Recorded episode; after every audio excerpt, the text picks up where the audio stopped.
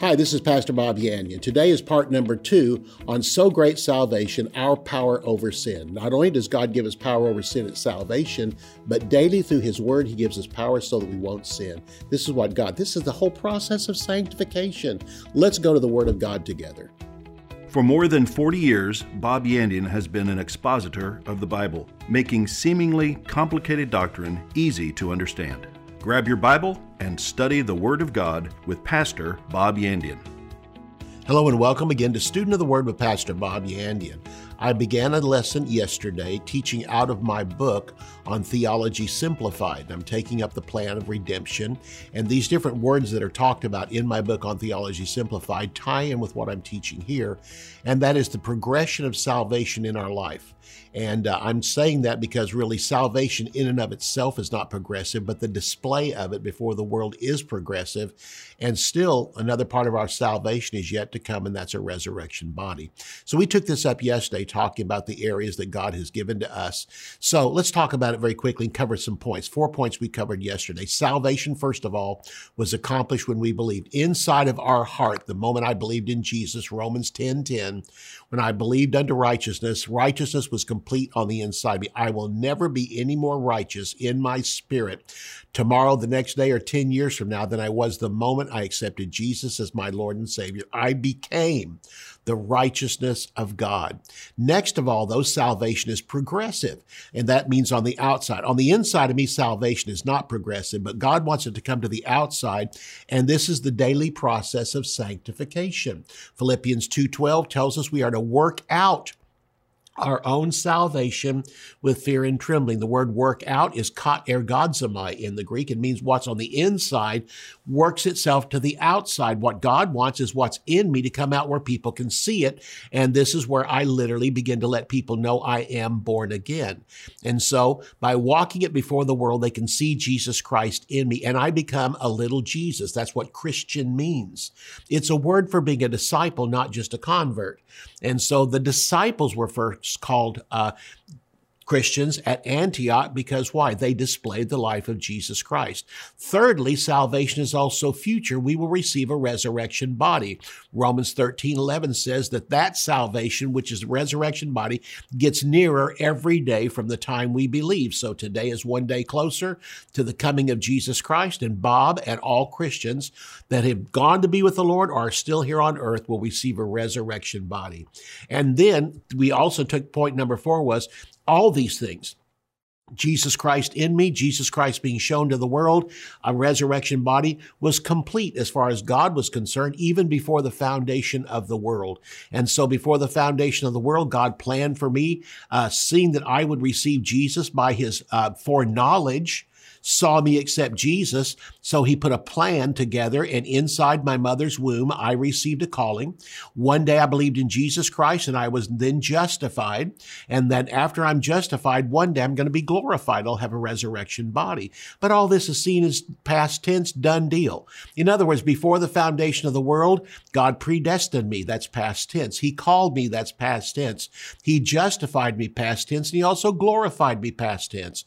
And there's one of them yet to come come, but it's still past tense as far as God is concerned. I'm going to receive a resurrection body. It's guaranteed. It's guaranteed. I'm going to have a resurrection body. When I got born again, God slapped a one way ticket into my pocket for heaven, and I'm on my way. So, in every one of these cases, whether it's the new birth, whether it's progressive daily sanctification before the world, or one day receiving a resurrection body, God wants us to know, according to the book of Hebrews, where it says we have a better covenant established upon better promises.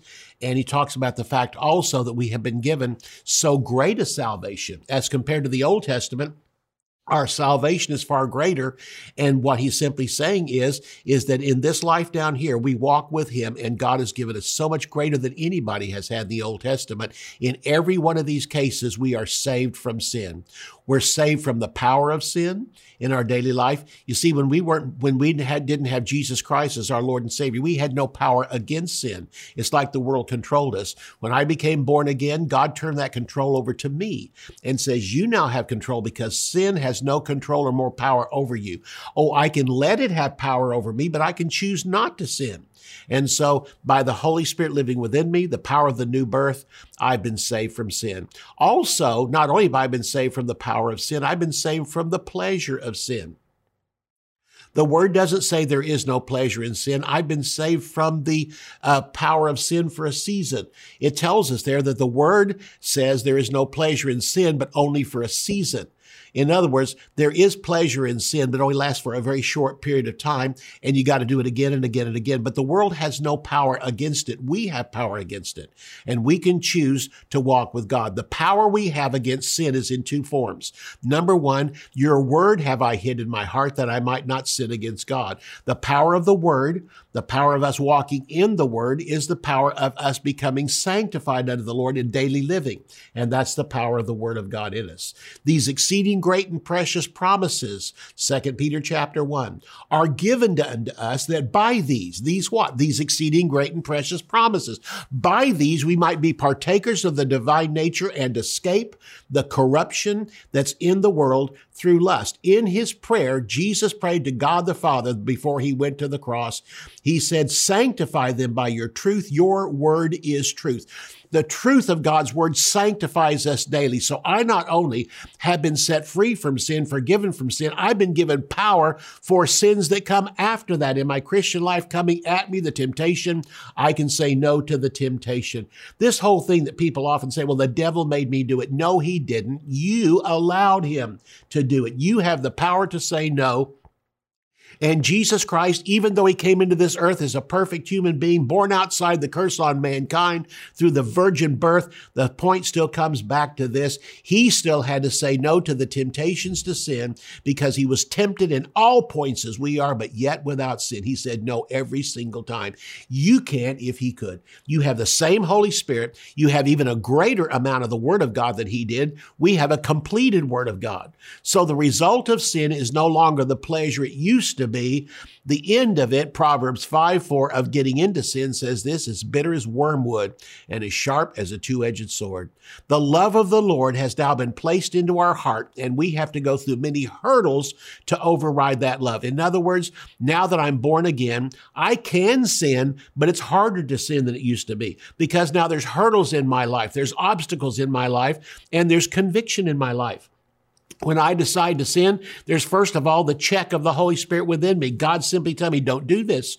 Don't do this. I know because the Word of God says so, but if I go ahead and do it, then there's conviction that comes. Conviction of the Holy Spirit, conviction of the Word of God begins to come to me, and God uses His Word to convict me when I do wrong. All pointing toward one thing, just ask the Lord to forgive you. Just repent. Just turn from your sin and go in a different direction. And if you confess it, Admit it to the Lord that you've sinned. He's faithful and just to forgive you of your sin and cleanse you from all unrighteousness. Here's what it says of the sinner in the Word of God. The sinner is said to love vanity. Christians don't love vanity. We love the Lord. We love righteousness. And the more we walk with God, the more we love the Lord and the more we love righteousness. The sinner is said to love vanity in Psalm 4 2, to love violence in Psalm 11, verse 5, to love evil in Psalm 52 3, to love lies in Proverbs 122, delight in their abominations, Isaiah 66 3. If any man love the world, the love of the Father is not in him. I can still be born again, but I don't have a genuine love for the Father if I love the world. The two do not go together. And God simply tells us to hate the world. Now, it doesn't say hate the people of the world. It doesn't say to have a hateful attitude. In other words, I'm to be friendly with the world, but I'm not to make friends with the world. First John chapter 2 and verse 15 tells us that. To love sin is far worse than to commit it. I'm going to say that again. To love sin is far worse than to commit it. You say, well, I love it already, so maybe I should just go ahead and commit it. No. To love sin literally means you carry the guilt of it around. You carry it inside of you. As far as your heart is concerned, you've already committed that sin. That's why Jesus said that, you know, if your eye offends you, pluck it out. If you see something and you lust after it, he says it's better just to cut your eye out in that case rather than keep on walking in that condition. But we do have the ability to confess that sin, and Jesus Christ is there to forgive it. Again, to love sin is far worse than to commit it. The fear of the Lord, the reverence of God is to hate evil. Proverbs 8:13. The fear of the Lord or the reverence of the Lord is to depart from evil. Proverbs 6 and verse 16.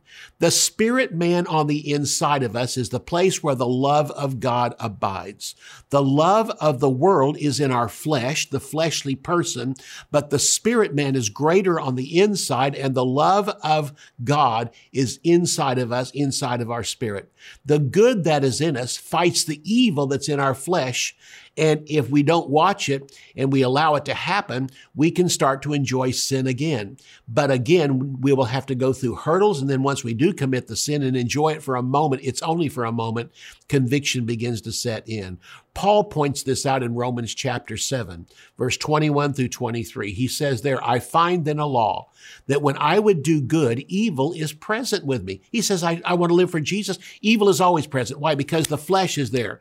The day you lose the temptation to sin is the day you die because your flesh, where all this is contained on the inside of you, Paul's going to bring this out. This is where the nature of the flesh is. The nature of sin, which drives us and pushes us towards sin, is in our body. But inside of me, where the new birth is, I can declare, greater is he that's in me than he that's in the world. So I find in a law, Romans 7, 21 through 23. I find in a law that when I would do good or I desire to do good, evil is present with me. For I delight in the law of God after the inward man. Inside of me, I delight in the things of God, but I see another law in my members. The members are the members of your body. This is where the nature of the flesh is. That's why it's called the flesh. It's found in your body, warring against the law of my mind and bringing me into captivity to the law which is in my members. What this is saying is that what happens is that the flesh begins to war against the mind because wherever the mind goes, that's what you are. If you are thinking in line with your spirit on the inside, you're spiritually minded. If you're thinking in line with the members of your body, the nature of the flesh, then you are, then you are carnally minded. So we are saved again from the effects of sin, from the desire of sin, but we're also saved from the penalty of sin. Luke chapter 7, verse 47 and 50 tells us, Wherefore I say to you, her sins, which are many, are forgiven. Then in verse 50, he said to the woman, Your faith has saved you, go in peace. So here we have a woman that was totally set free. Her sins were forgiven and God turned her loose and literally she was saved from the penalty of sin. Whenever I got born again, I was saved from the penalty of all those sins I had committed. But you know what? Now that I'm born again, if I do sin, I can simply take it to the Father, and that one has no penalty against me. So, what God was simply saying here in this verse of scripture was she came to the Lord, she came with a repentant attitude, and God forgave her. He'll do the same for you. 1 John 1 9 says, If we, Christians, confess our sins, after you're born again, you will sin. But you know what? Bring it to the Father. If you confess it, He is faithful and just to forgive you your sins. And then if there's any sins around that, He will cleanse you from all unrighteousness. This is just good stuff. Want to find out how to get the book I'm talking about? The announcer's about to come on and tell you. I'll see you right after halftime. Theology Simplified is a practical guide to foundational biblical truth. Basic doctrines are not difficult, but easy to understand. They often become disguised as complicated or deep sounding words, but the definitions are simple. Using straightforward vocabulary and down to earth examples, Pastor Bob makes complex theological concepts clear and practical. Eight crucial doctrines of the Christian faith are demystified redemption, justification, sanctification, reconciliation, predestination, election, propitiation, and glorification. These eight precepts essential for all believers to understand, come to light as you read and arrive at a deeper understanding of the finished work of Jesus Christ. To order Theology Simplified, visit our website at bobyandian.com. Understanding the end times, one of the most incredible and fascinating doctrines in the Word of God, will bring us comfort for the days in which we live. The Bible says we are to encourage and exhort one another with the knowledge of Jesus returning for his saints. In Understanding the End Times, Pastor Bob Yandian provides a thorough and exciting study to give you more revelation of these times in which we live. Topics include the seven dispensations, the dispensation of the mystery, the rapture of the church, the judgment seat of Christ, Daniel's 70 weeks, the Temple Discourse, the Tribulation, the Second Coming, the Millennial Reign of the Lord Jesus Christ. To order Understanding the End Times, visit bobyandian.com. Bob Yandian Ministries is training up a new generation in the Word of God. Because of your generosity, this teaching ministry is able to change countless lives. You will never know until you get to heaven how many people received Jesus, were filled with the Holy Spirit, healed, or found God's will for their life through your support and prayers. If you would like to become a partner with Bob Yandian, visit bobyandian.com and click on Partnership. We were talking about in the first half of this broadcast about us being saved from sin. And first of all, we're saved from the power of sin. It has no more power over us. We can choose to sin, but sin can't just jump on you. That whole thing of the devil made me do it. No, he didn't do it. You're the one that did it. So it comes back to this that there is no such thing as the as sin just jumping on you. No, you make the decision to sin. And then next of all, we talked about the fact there is no pleasure in sin. The Bible says there is pleasure in sin, but it's just for a season. If we choose to sin, oh, there might be a momentary pleasure, but as soon as it's over, then comes conviction and guilt. The Lord begins to deal with us. The Holy Spirit begins to deal with us. The Word begins to deal with us. Our conscience begins to deal with us everywhere you turn. So the results of sin is no longer the pleasure it used to be. Proverbs 5 4 tells us its end is as bitter as wormwood, as sharp as a two edged sword. And then also we found out that the sinner is said to love vanity and violence and evil. We went through all these scriptures from Psalms and Proverbs and Isaiah and First John chapter 2 also we are not to love the world. So literally to love sin as we pointed out at the closing of the first half of this broadcast was to love sin is far worse than to commit it. And so turn with me if you would to Luke chapter 7. We're going to take a look now that we've been saved from the penalty of sin. As you're finding that, let me again say to those who are uh, members of the team that I've got, those who support this broadcast, who those who support me, my partners, I simply want to tell you you're great. Thank you so much. I, have said this so often, you know, God made this all possible. He called me and all this. But you know what? Even the God that made it possible, it has to be done through people too. You know, when, when God gives you finances, the Bible says he gives through men to give to us. But you know what? When we give to God, we give through men. So men represent the kingdom of God in this earth. We have pastors, evangelists, prophets, those that are out there missions work and doing all that, and us who are teachers of the word of God. And so, you know, there's certain yearnings inside of you. And I mean, I could mention orphans, and some of you would just begin to cry immediately because that's what your heart is. And you give toward orphans. That's the way it should be. But you know, also each one of us need teaching of the word of God. So I'm asking you to join the partner group that's with me that continue to support me and give into this ministry so that the teaching of the word of God can go out because it's through the Word of God that we can walk in righteousness. It's by the Word of God that we can live holy before the world. And in a world that's unholy, we can be holy. In a world full of sin, we can walk in righteousness just as Jesus did because we have the Word of God, but we also have the Holy Spirit. And we're told that if we walk in the Spirit, we won't fulfill the lust of the flesh. This is what I do as a teacher. So I come to minister to you. I treat you like Bible school students. You know why? Because you always are. Life is a continual Bible school, learning more about the Word of God. You never learn enough. You never get to the point where you say, I have reached the pinnacle. No, that won't even come in eternity, I believe. We'll be forever learning and learning. So go to my website if you'd like to become a partner with me bobyandian.com, and you'll find a place there where you can become a partner with me. And I'm looking forward to a whole new group joining me I keep expanding new to broadcasts and new things we're doing, but you know what? It's not possible without God's, first of all, confirming in me this is the right direction to go, but also you saying, I believe in it. I believe in your heart and join me in this. And uh, we go, we do this together. So I'm looking forward to hearing from you. Luke chapter 7, verse 47 and 50, Jesus said, Wherefore I say to you, to the woman who had been, that was in adultery, her sins, which are many, are forgiven. Then he said to the woman in verse 50, Your faith has saved you. Go in peace. So she received the Lord and now she went in peace. And so she was saved from the penalty of sin. And what he said to her was, all those sins have been forgiven. Next of all, 1 Thessalonians chapter 1 and verse 10 tells us, he has delivered us from the wrath to come. And so uh, in those verses, he's telling us that not only is he saved me from wrath from going to hell, but also there's a wrath to come, and that will be uh, the tribulation on this earth.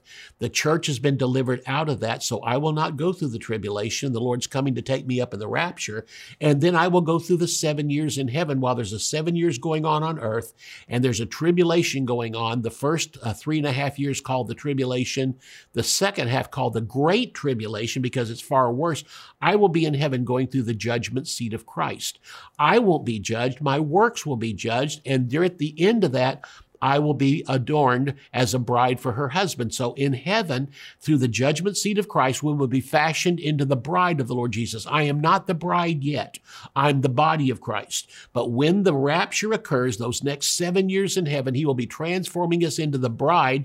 And then will we return with him as he comes back at the end of those seven years to take the earth over and the 1,000 year millennial reign of Jesus will occur. But when we come back from heaven with him, the Bible says in Revelation chapter 19, we will come back as a bride adorned for her husband. I'm not the bride now. I will be the bride then. I have spots and wrinkles now. He'll get rid of those at the judgment seat of Christ. And it says in Ephesians chapter 5, he will present us to himself a glorious church without spot or wrinkle. So 1 Thessalonians 1:10 he's delivered us from the wrath to come. So, when I repent as a Christian in, of any sin I commit while here, I'm released from it. I'm released from the penalty of it. The penalty of sin in the Christian life does not keep me out of heaven. It, it hinders my rewards. And so in heaven, my rewards will be lessened for the sins I committed down here and didn't ask him to forgive me of. 1 Corinthians chapter 11, speaking of the communion elements, tells us that if we confess our sins here, we'll not be held accountable for it there. So I believe that not only have I accepted righteousness, but I can walk in righteousness each and every day. I am saved from the penalty of sin. Romans 8 1. There is therefore now no condemnation to those who are in Christ Jesus.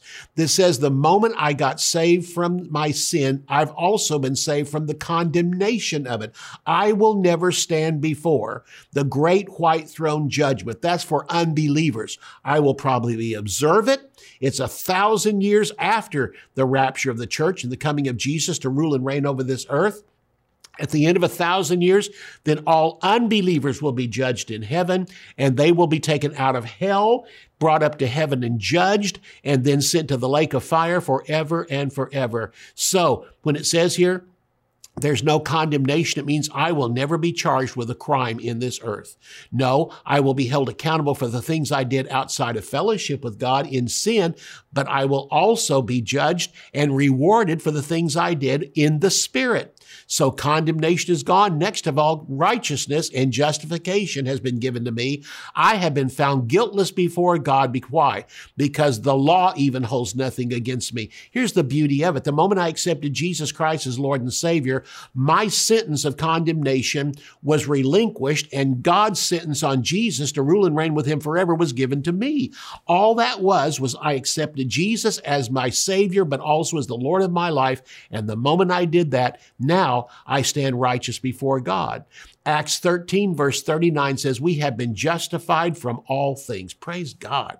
I've been justified from all things. All things are all things of Satan, all things of this world, all things of those who reject Jesus Christ as Lord and Savior. I've been justified from all of these things. And that's the Lord's gift to me. It comes by simple faith in Jesus Christ. For those of you watching who have never accepted Jesus, and you might be just listening to this and your brain is going in circles, going, What in the world's going on? All the things things I'm talking about, which sound absolutely too good to be true, are all available as a free gift from God Himself. If you'll accept Jesus Christ as Lord and Savior of your life, I mean, the gift, first of all, of righteousness comes to you. Your sins are forgiven. Your nature is changed. God lives inside of you. The Holy Spirit lives inside of you. His redemptive work has been done. You become a child of God. Heaven becomes your destination. And it all comes free by accepting Jesus as Lord and Savior. Now, God doesn't haul you up into heaven immediately. He leaves you here for you to take and begin to live like the Lord, to become a disciple. I've said it before, I'll say it again. A convert is going to heaven, but a disciple is taking people with him to go to heaven too. So Acts 13 39 says again, we've been justified from all things. Condemnation is repented of and justification is accepted. When I accepted Jesus as my Lord and Savior, I repented before Him, my condemnation was taken away. But then I accepted the gift of justification. I have been justified before God. Jesus took the condemnation of sin, then He was justified. In other words, He took my condemnation on Himself. And then He became justified. By accepting Jesus, we stand before God free from the penalty of sin. My sin was transferred to Jesus. His justification was transferred to me. 2 Corinthians 5:21. On the cross when Jesus was there, he took my sin, but when he arose from the dead, I can now accept his righteousness as a free gift. Not only does the law have nothing against me, but I am entitled to its rewards. What rewards? All the rewards of keeping the law was everything that I have right now. Eternal life, I have a relationship with God, all the things the law promised if I could perfectly keep it, but no one could perfectly keep it. That's why Jesus had to come. If any one person could have been saved by keeping the law, Jesus would never have to come. But the Bible says there is none righteous, no, not one. But what the law promised, Jesus Christ came and fulfilled the law. He didn't destroy it, he fulfilled it. We think today by some of the teaching we hear that the law has been totally destroyed. It's no longer even around. That is not true. It's still around. But as Jesus coming into this earth knew God, was born in the condition of righteousness, kept that righteousness, never relinquished it, never yielded to sin, went to the cross and died for us. He fulfilled the law, then gave me the power once I receive him as Lord and Savior that I too can fulfill the law. By walking in the word of God, I will not sin against him. And by walking in the spirit, I will not fulfill the lust of the flesh. I have the power again to fulfill the law. We're saved from the power of sin. This is both a present process and still incomplete. I am getting better every day. God's righteousness in me keeps being more complete every day. And you know, you might say, well, I still commit a sin. Well, stop and think about this. Have you made any progress in the past five years, 10 years? Well, sure I have. There you see it working right there. In other words, instead of looking at how far you have to go, thank God for how far you have come. This is often the most difficult part of salvation to understand how I can be righteous on the inside, but yet still commit sin. You still have the nature of the flesh. It controls you for the moment. You can turn around and control it by confessing your sin. Your faithful God will completely for, forgive you of that sin and cleanse you from all unrighteousness, and you're back in fellowship with Him under the control of the Holy Spirit. So, Growth in the word of God causes us to overcome the power of sin. 1 Timothy 4:16 Take heed to yourself and to the doctrine that's the word of God. Continue in them, for in doing this you shall both save yourself and those who hear you. Psalm 119 verse 11 says this, Your word have I hid in my heart that I might not sin against you. Oh, the wonder of the word of God. It not only draws us close to God and teaches us about him, but also gives us a life of righteousness to live before the world as Jesus Christ would, to literally be Christians, little Jesuses in this earth. I trust you've been blessed. I'll see you next time. You can order resources, become a partner, or browse free articles and podcasts. You can also join our mailing list and receive weekly devotions and the latest ministry updates. Visit bobyandian.com. To contact us by mail, use the address on your screen.